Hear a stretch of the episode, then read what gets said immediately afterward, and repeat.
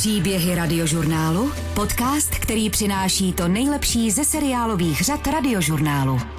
Když jde o vteřiny, Vteřiny, které mohou zachránit život, s časem bojují policisté, hasiči, zdravotníci. Právě o nich bude dnešní díl podcastu Radiožurnálu. Třeba hasiči po celém Česku několikrát do roka cvičí zásahy u hromadných neštěstí a jak se říká, těžko na cvičišti, lehko na bojišti. My jsme byli u takového cvičení pro případ hromadného neštěstí. Jak se dá stresová práce na urgentním příjmu zvládat s úsměvem, to jsme pro vás natočili ve fakultní nemocnici v Motole v Praze. Jak stresující a náročné je pro obyčejného člověka zachránit někomu život na ulici pomocí defibrilátoru a co vše se začne dít, když někdo v nouzi zavolá na tísňovou linku policie 158. Tady je série reportáží, když jde o vteřiny od našich reportérů Martina Pařízka a Ondřeje Vaňury. Jiří Chum přeje dobrý den.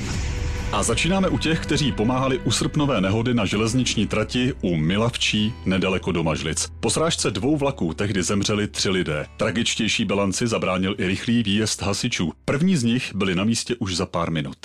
Tísňová linka Hloste, jsem z Milavčích, došlo k srážce vlaků, dva vlaky.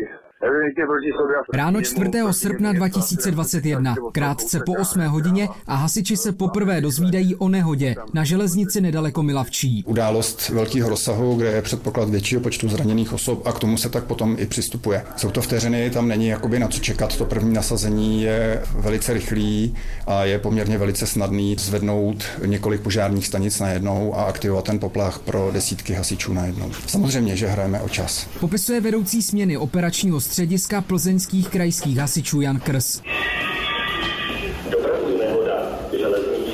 Přesně tak zní poplach i profesionálním hasičům na stanici v Domažlicích a okamžitě vyráží do akce. To z DPDu, 106 charakter hromadného neštěstí. Všichni síly, koncentrace.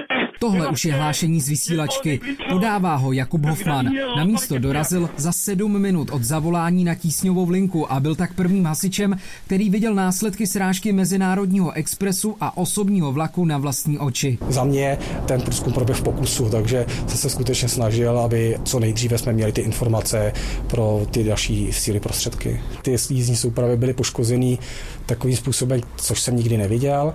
Totální destrukce, takže už mi proběhlo hlavou prostě, že to takhle je zlé.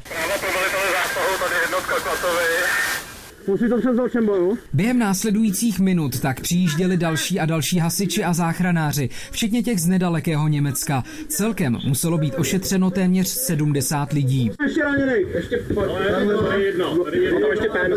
Někdo víme? A přímo Vojta slyší.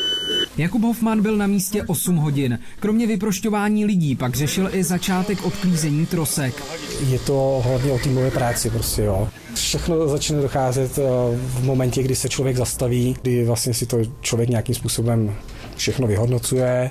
Říkám si, kež by se i nám někdy dostala, nebo našim blízkým pomoc, kterou se snažíme dát my tím ostatním. My tady ještě uděláme s definem závěrečný průzkum.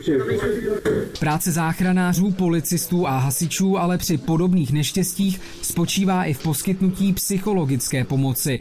Lidé jsou totiž v šoku a první, kdo je může uklidnit, jsou takzvaní interventi. Lidi velmi dobře reagují na to, když vidí, že nejsou sami, že o ně ten zájem je, že někoho to zajímá, někdo jim fakt opravdu chce pomoct a nekončí to jenom tím, pomůžeme vám z vlaku a tady si sedněte. My se jim prostě snažíme stoprocentně věnovat. Ten člověk v tu chvíli nikoho nemá. Takže ten intervent je tam na místě, aby jim řekl, jsem tady, kdybyste něco potřebovali. Vysvětluje domažlický hasič Michal Bečvář, který byl u nehody u Milavčí koordinátorem týmu posttraumatické péče. My jsme měli rozdělený kluky po všech nemocnicích v Plzeňském kraji. Když přijíždí na místo rodina nebo z nějaký známý příbuzný, tak je to jeho úkolem. Ono to potom trvá třeba několik hodin poté, když jsou tragické události, tak interventi jsou schopni sedět několik hodin třeba u pozůstalých doma a řešit ty jejich prvotní problémy. Nejen hasiči zasahující u jedné z nejhorších tuzemských železničních nehod za poslední roky se shodují, že dobrá souhra všech byla i díky tomu, že podobně vypjaté situace bývají pravidelně námětem jejich cvičení. A teď míříme až na samý východ Slovenska, konkrétně na téměř 100 kilometrovou hranici s Ukrajinou. Slovenským policistům ji pomáhá střežit i takzvaný digitální plot z kamer a různých čidel. Díky tomu je těžké místem projít bez povšimnutí. A když policisté dostanou signál o překročení zelené hranice, začíná akční zásah. Policia! Policia, daj si ruky hore! Daj si ruky hore! Typická situace na zelené hranici kousek od území Ukrajiny. Dva psovodi se svými velkými černými německými ovčáky budícími respekt chytají běžence v husté trávě a křoví. Dobré, tak auto. Jsem jen pár kilometrů od obce Vyšné Nemecké a ukrajinského Užhorodu. To, že teď jdu po státní hranici, je jasné na první pohled. Jsou tu hraniční kameny a nápisy. Není tady sice žádný plot, místo něj jsou ale po celé délce hranice sloupy s kamerami a taky různá čidla. No a pokud technika zaznamená pohyb, operační středisko posílá do terénu nejbližší hlídky. Uzavřít ten priestor, kde došlo k narušeniu a úlohou psovoda je vlastne vyhľadať pachovú stopu narušiteľov, vlastne prenasledovať. Ak je to možné, tak ich aj dobehnúť. Čím kratší čas, tým je to lepšie aj pre toho psíka, ktorý má stopovať. No a ten narušiteľ má menej času na vymýšľanie nejakých blbostí na únik. Zažíváme to takmer každý deň. Vysvětluje mi psovod ředitelství hraniční a cizinecké policie v Sobranci Ludovít Knežo. Dobre, daj mi ešte vysielačku malú. V létě se tu kromě tepla musí na zelené hranici vypořádat i s tisíci komárů, v zimě s mrazem. To vše často ve velmi nepřístupném terénu. Kromě běženců chytají také pašeráky, především cigaret. A ne každý se vzdá snadno. Pašeráci sú vynaliezaví. V igelitkách to určite nenesú. Strach je prirodzený, ale skôr je to taký rešpekt. Určite treba byť ostražitý a nepodceňovať žiadnu situáciu. Teď už je noc a jsme na jiném místě nedaleko ukrajinské hranice, na kopci uprostřed polí. Tento tichý zvuk vydává termovize v policejní dodávce. Díky ní policisté vidí široko daleko. Vidíš? Áno, vidíme, ku kríkom chodte to preveriť, keď môžete po ľavej ruke. Áno, v tých miestach, kde sme? Áno, a doľava, doľava chodte, doľava. Právě mluví se členy mobilní zásahové jednotky. Ti nemají jasně stanovené místo působnosti a můžou tak být kdekoliv, třeba i hlouběji ve vnitrozemí. Jedním takovým policistou je Lukáš Estok. Při noční službě mi vypráví o akci, která mu utkvěla v paměti. V aute, kde normálne sadne asi 5 ľudí, tak tam bolo nakladaných 13 alebo 12 o, migrantov plus dvaja prevádzači. 20-25 km uhaňali pred hliadkami a nakoniec sme ich o, hliadky dochytili, boli vyzvaní a vystúpili z vozidla, lebo bude použitá zbraň. Tam oni nebrali ohľad. Majú v sebe adrenalín najmä jedno. Dobre, zastavte sa. Počet zachycených migrantů na slovensko-ukrajinské hranici dlouhodobě klesá. A to především kvůli tomu, že volí jiné trasy. Pašeráci ovšem stále vymýšlí nové a nové způsoby. V minulosti tu byl například odhalený podzemní tunel, takže teď je podzemí geologicky detailně proskoumané. Novým trendem jsou třeba drony, nelegálně létající přes hranice. Dokedy bude hranica hranicou, stále tam budú snahy o jej nelegálne prekročenie, čiže s tým do budúcna sa musí počítať takisto ako vývoj ide dopredu, takisto aj ich metódy a formy. Sú aj organizované skupiny, sú ľudia, aj migranti, ktorí idú sami, skúšajú šťastie, no tak je to rôzne. Toto je kľúčový moment aj pre nás, že v podstate nie je to len hranica našej republiky, ale je to vstupná brána do Schengenu. Dodává ředitel mobilní zásahové jednotky v Sobranci. Dobre, takže tuto. Pozeral som aj predtým, zatiaľ nič nevidno. Zdejší vybavení elektronického zabezpečení stálo desítky milionů eur. I díky tomu patří téměř 100 kilometrů dlouhá slovensko-ukrajinská hranice mezi nejmodernější v Evropské unii. A z ukrajinsko-slovenských hranic se přesouváme na urgentní příjem Pražské fakultní nemocnice v Motole. Tam ušetří za 12 hodin v průměru 50 pacientů. Jak už název oddělení napovídá, lékaři a zdravotníci tam musí být připraveni velmi rychle pomoci i lidem v těch nejtěžších stavech. Jaké to je, když tam jde o vteřiny? Sledovali jsme při práci službu doktora Marka Dvořáka. Tak je 7 hodin ráno a vy přicházíte na svoji službu. Je to tak? Ano. 12 hodinovka. Je to 12 hodinová směna. Dobré ráno. Máte úsměv na rtech, takže se těšíte. Já se těším vždycky do práce. Za pár minut už je Marek Dvořák převlečený, takže na sobě má oranžové triko s nápisem urgentní příjem, kolem krku stetoskop a usedá k počítači uprostřed oddělení. Odsud má spolu s kolegy dobrý přehled o tom, co se tady děje a také blízko k jednotlivým boxům, kde je místo pro případné pacienty. Zatím tady rušno není. Já myslím, že urgentní lékaře tahle věc přesně baví. Takový ten klid před bouří a potom řešit najednou několik věcí. Nejdřív tady je úplný klid v 8 v 9 ráno a během 10 minut ta situace může být úplně odlišná. A přesně to se v zápětí děje. Tak dobrý den. Dobrý den. Já se jmenuji Dvořák, jste na urgentním přímo v Motole. Tam mám kyslíkovou masku, to bude lepší. Záchranáři na oddělení přivážejí starší paní, které se špatně dýchá. Máte arytmii, to srdíčko ne, nepřečerpává úplně správně krev z plic a tam se vám hromadí trošku vody, proto se vám blbě dejchá. S tím vám umíme pomoct. Pak se mi nelíbí ta oteklá noha, tam by mohla být trombóza tak uděláme ještě ultrazvuk, uděláme krevní rozbory, dostanete něco, aby se vám zlepšilo to dechání a necháme vás v nemocnici. Jo?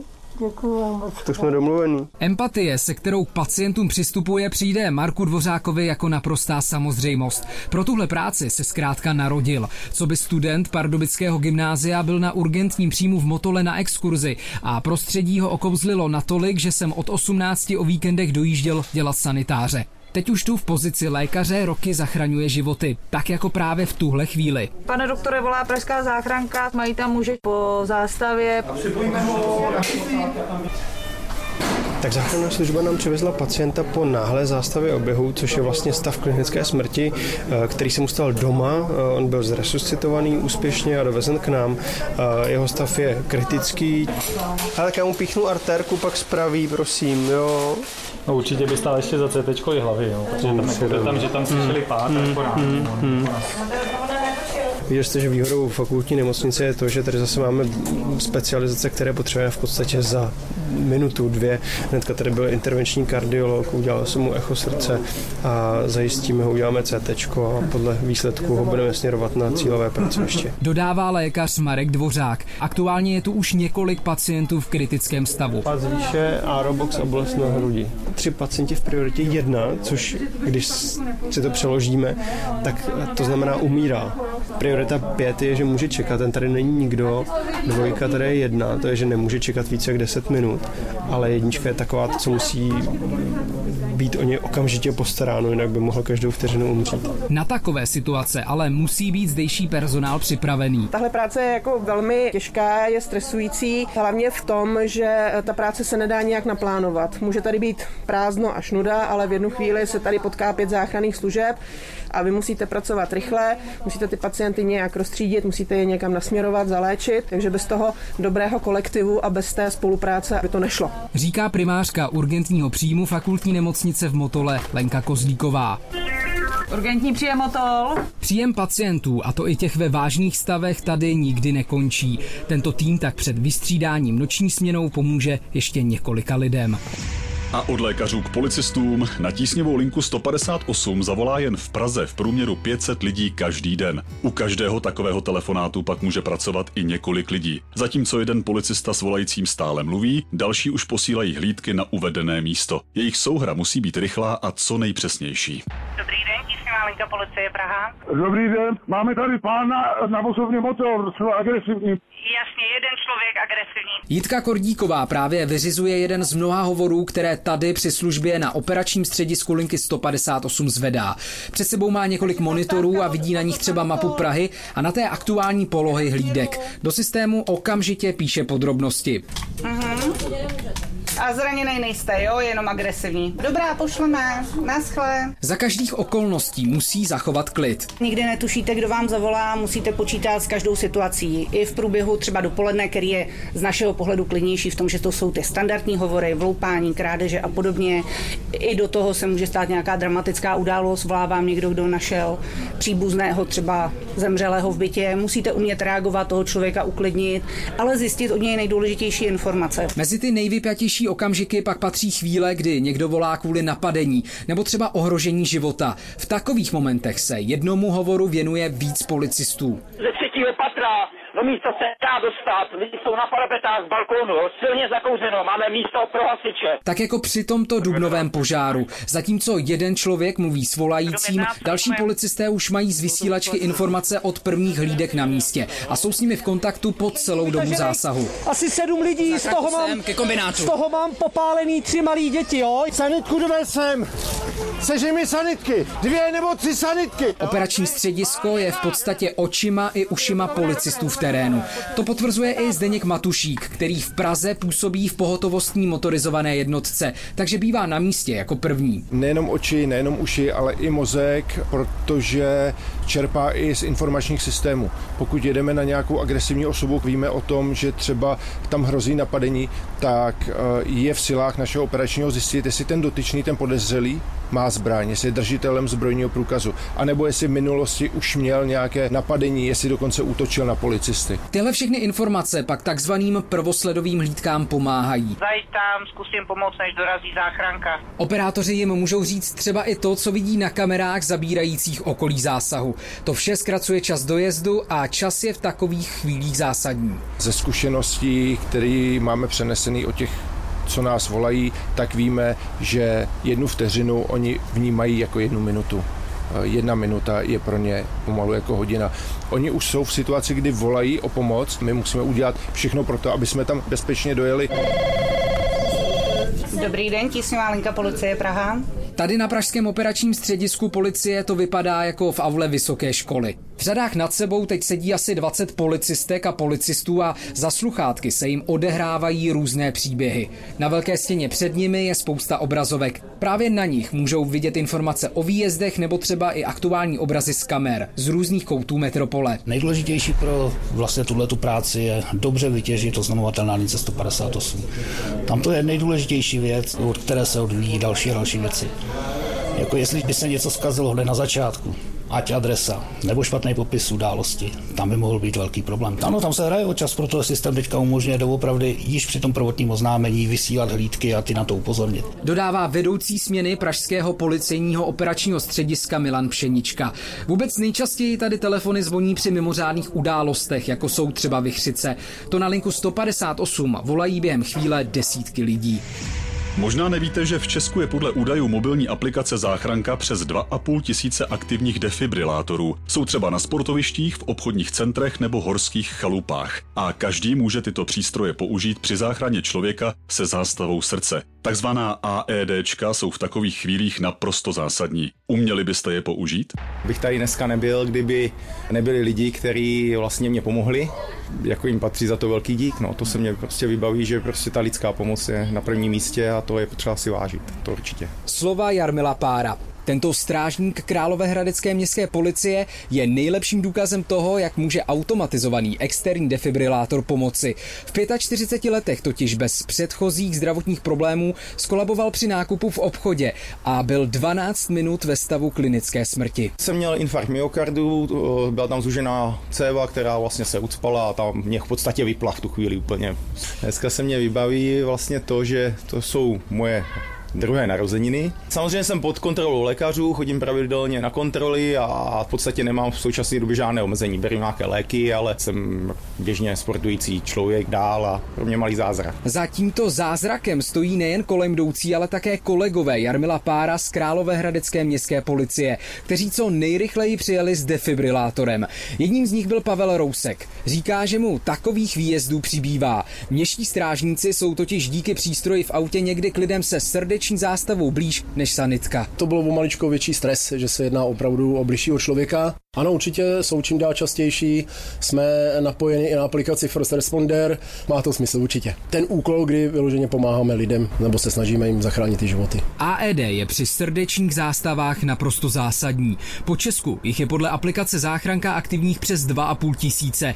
I proto se na ně ptají operátoři na tísňové lince 155, tak jako třeba v tomto případě na pražské záchrance, kdy už volající lidé dávali nepřímou masáž srdce. Vy jste tam v nějaký firmě, jo? Jo? Ano. Nemáte tam AEDčko, takový ten defibrilátor? Teďka tady pány s defibrilátorem. Aha, tak super, rychle otevřít a Jo, zapněte ho zeleným čudlikem, jo? Mačkejte Zapněte dál. zeleným čudlikem. Výborně. Nejbližší automatizovaný externí defibrilátor vám ukáže třeba právě mobilní aplikace záchranka, anebo poradí na tísňové lince. Použití je naprosto jednoduché. Ukazuje mi koordinátorka těchto přístrojů na Královéhradecké krajské záchrance Iveta Nováková Knížková. Zapnuto.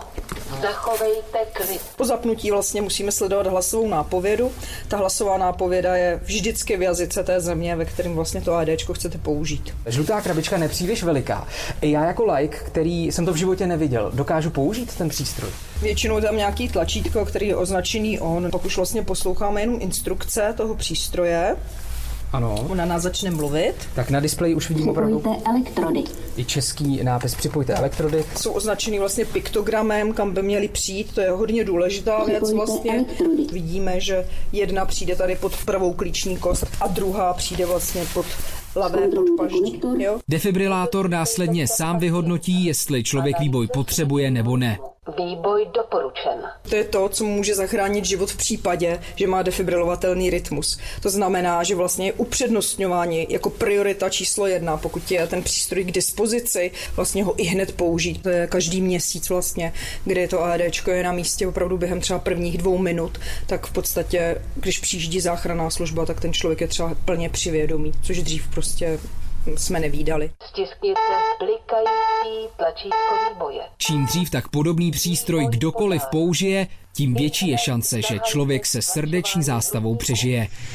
Takový byl dnešní podcast se sérií reportáží Když jde o vteřiny s reportéry Martinem Pařískem a Ondřejem Baňurou. Vyberte si z naší nabídky těch dalších. Budu se těšit. Jsem Jiří Chum. Příběhy radiožurnálu. Podcast, který přináší to nejlepší ze seriálových řad radiožurnálu. Na webu můj rozhlas.cz Nebo ve všech podcastových aplikacích.